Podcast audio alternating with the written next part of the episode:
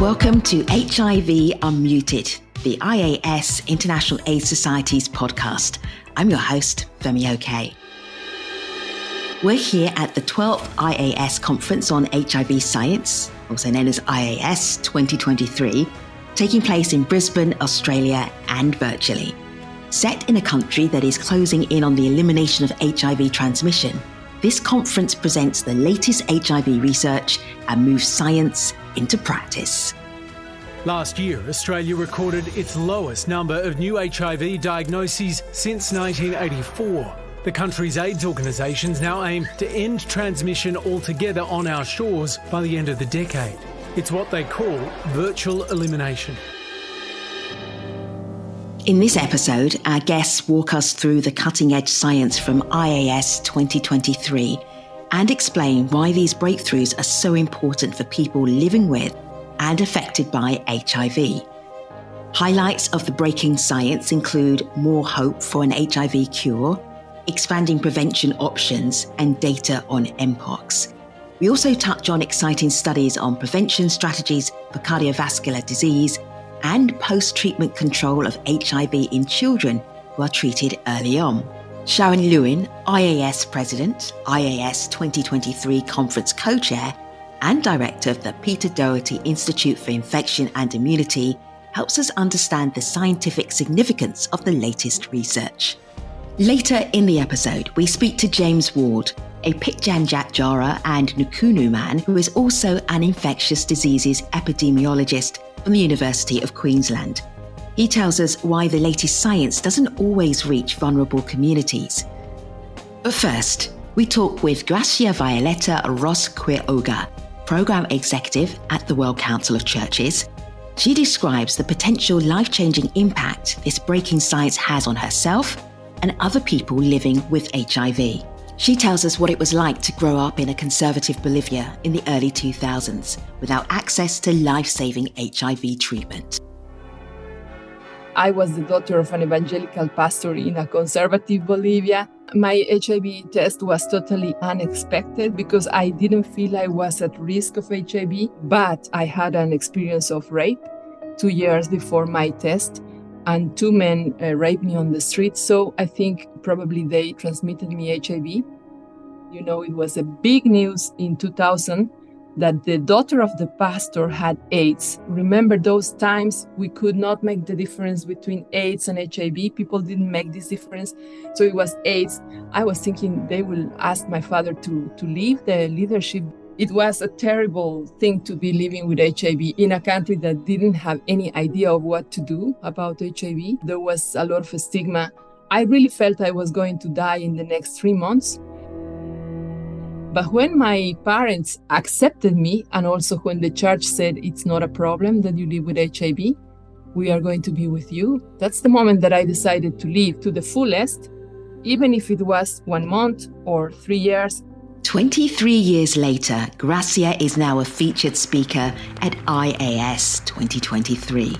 Gracia, as a person living with HIV, could you tell us what you think is the most exciting science from the conference? The science of IAS 2023 that excited me the most is the abstracts that were presented towards the cure for HIV. I wait to see the day that I benefit from this science. Who better to explain this exciting cure research than world-leading HIV cure expert, Sharon Lewin. Sharon, can you tell us more about the late-breaking cure science at the conference? In this case described at IAS 2023, again, it was a person living with HIV who had this time a bone cancer, not a blood cancer, and needed a bone marrow transplant, and received a transplant from a donor who was CCR5 wild-type. Then the investigators looked for any evidence of virus after the transplant, didn't find any, and so he went through what's called a structured treatment interruption, meaning stopping antiviral therapy under close observation, and the virus hasn't come back for 18 months. We have heard of cure cases before.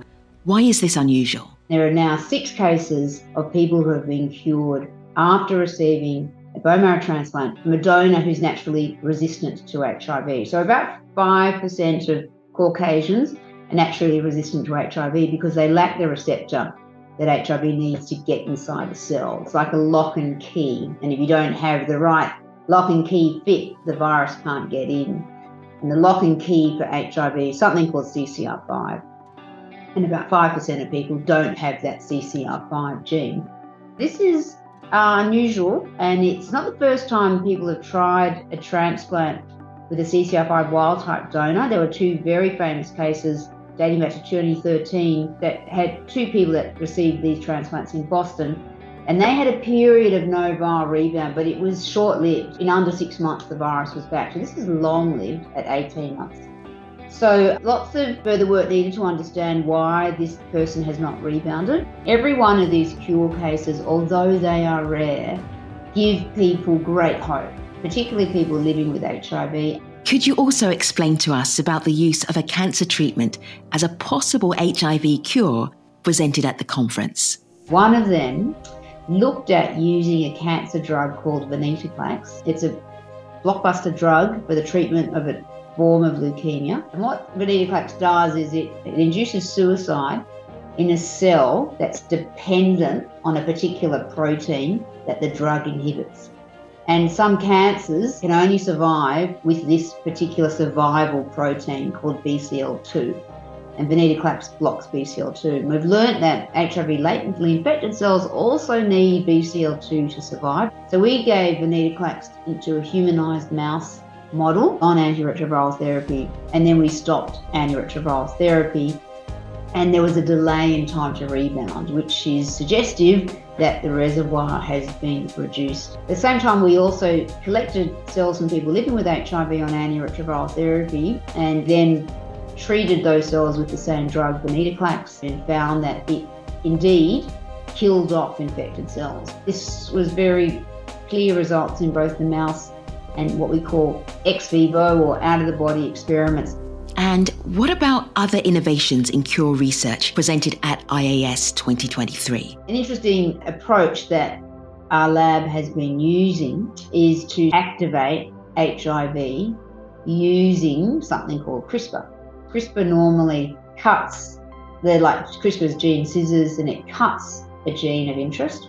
But we used CRISPR to activate the gene of interest. We don't have any way to wake up the virus that's truly HIV specific, but CRISPR, you can design it to very specifically target the single gene you're after, and in this case, we targeted an HIV gene and woke up the virus. But what's unique about this work is the delivery. We used mRNA wrapped in a fat bubble, exactly like an mRNA Moderna or Pfizer vaccine, but this time we wrapped up mRNA that coded for this CRISPR activation protein and got really good delivery into T cell lines. I'm very excited about this work because it's an HIV specific way to wake up the virus, and it uses some pretty cool technology of mRNA to deliver package to a T cell, which is normally very, very hard to deliver RNA to.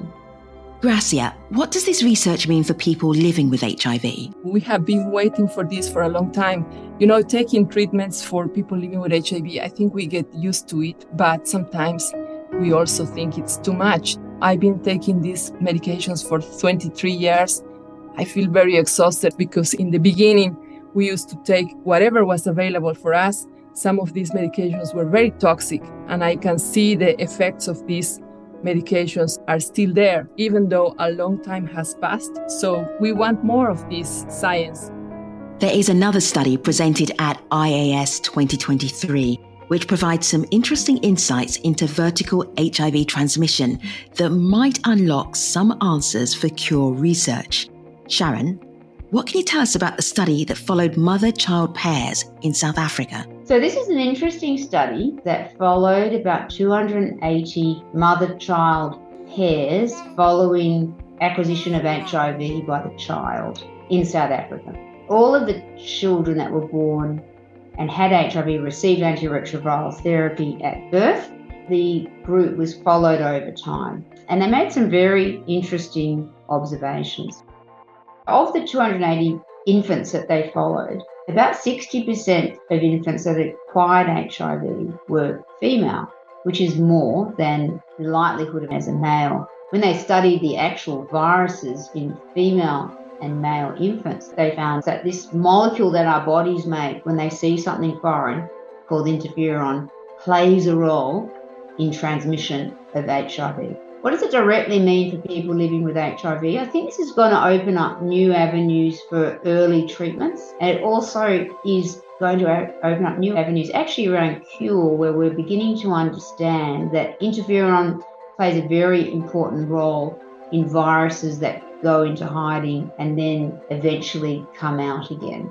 So a really kind of, I think, quite unexpected findings, but actually that do make a lot of biological sense, given what we know about the difference between male and female innate immunity. Other breaking science at the conference includes new data on MPOX.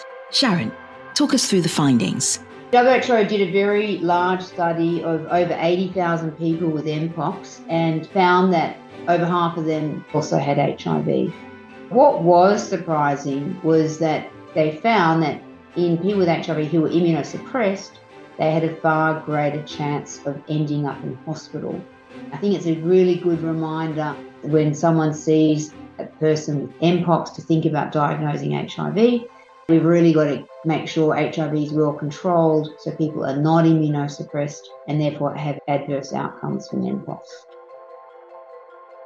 Gracia, what do other outbreaks like MPOX mean for people living with and affected by HIV? MPOX was very complicated because it brought back the stigma quickly, the stigma that we thought we were starting to get people educated about. People started to discriminate, stigmatize people living with HIV again for the second time, particularly certain groups like men who have sex with men. So any outbreak that we will have, it will affect us more, because it will become like an opportunistic infection, one more that we have to fight. We will have a stigma, we will have this problem with the resources and the priorities at country level.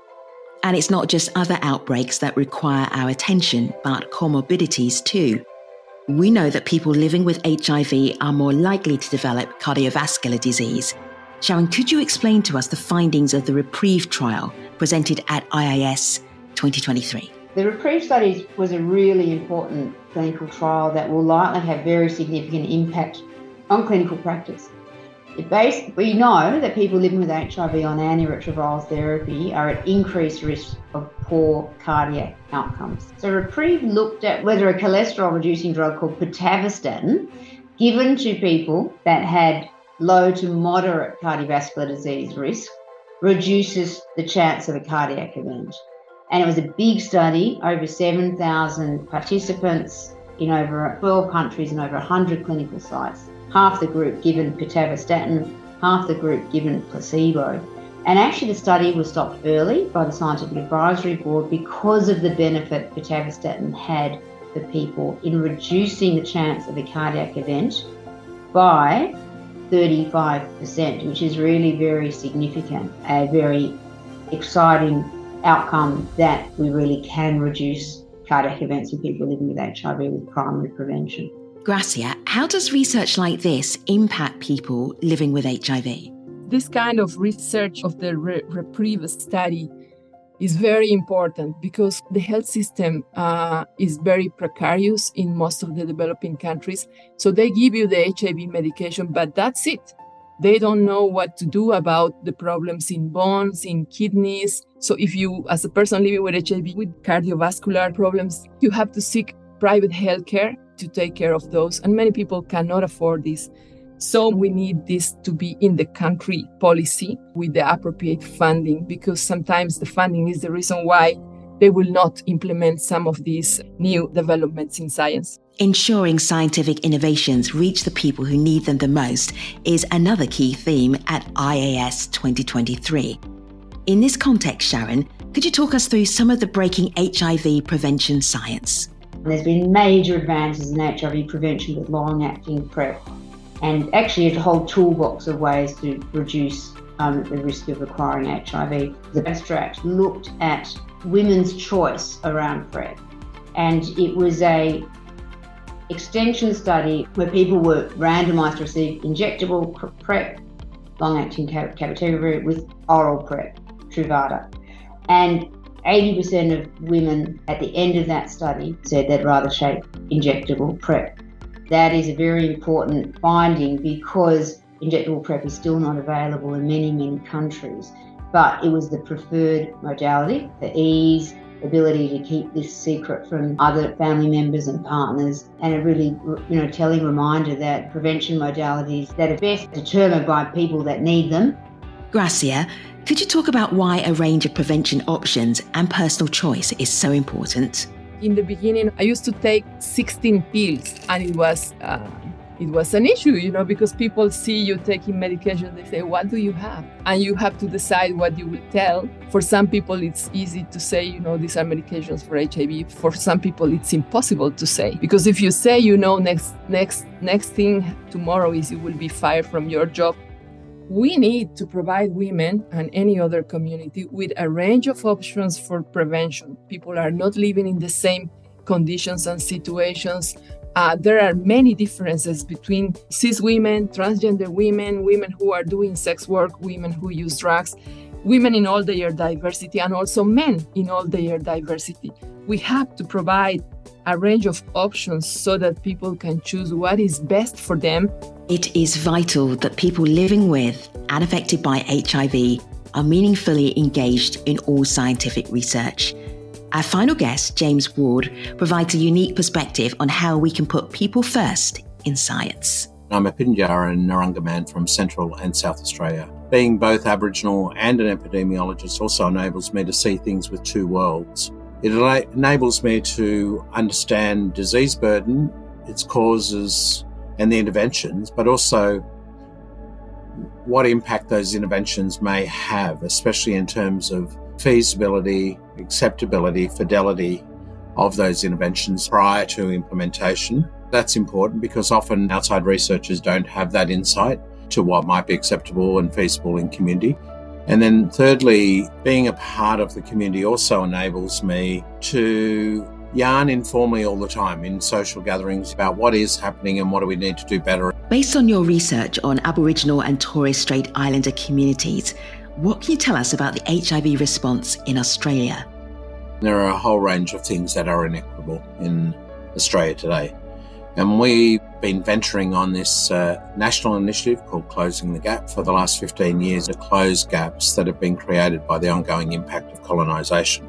Things like education, housing, employment, they all impact on HIV in some way. What we need to do much better is address social determinants of health to improve our likelihood of succeeding at HIV. We also need to address a few other drivers of HIV. One of them is cultural determinants, so beliefs and alternative views about medicine and about disease. Racism is a major issue in Australia, particularly for Aboriginal and Torres Strait Islander people, both at the institutional level and systemic racism in the population. We also don't talk often enough about political determinants, so inadequate or ineffective funding decisions that impact infectious diseases outcomes for our population. We've got a very long way to go in terms of reaching equity in the whole population. At times, science doesn't reach the communities who need it the most. Can you help us understand the barriers to translating science into practice? Let me start by saying that we rarely see Aboriginal and Torres Strait Islander people included in clinical trials in Australia.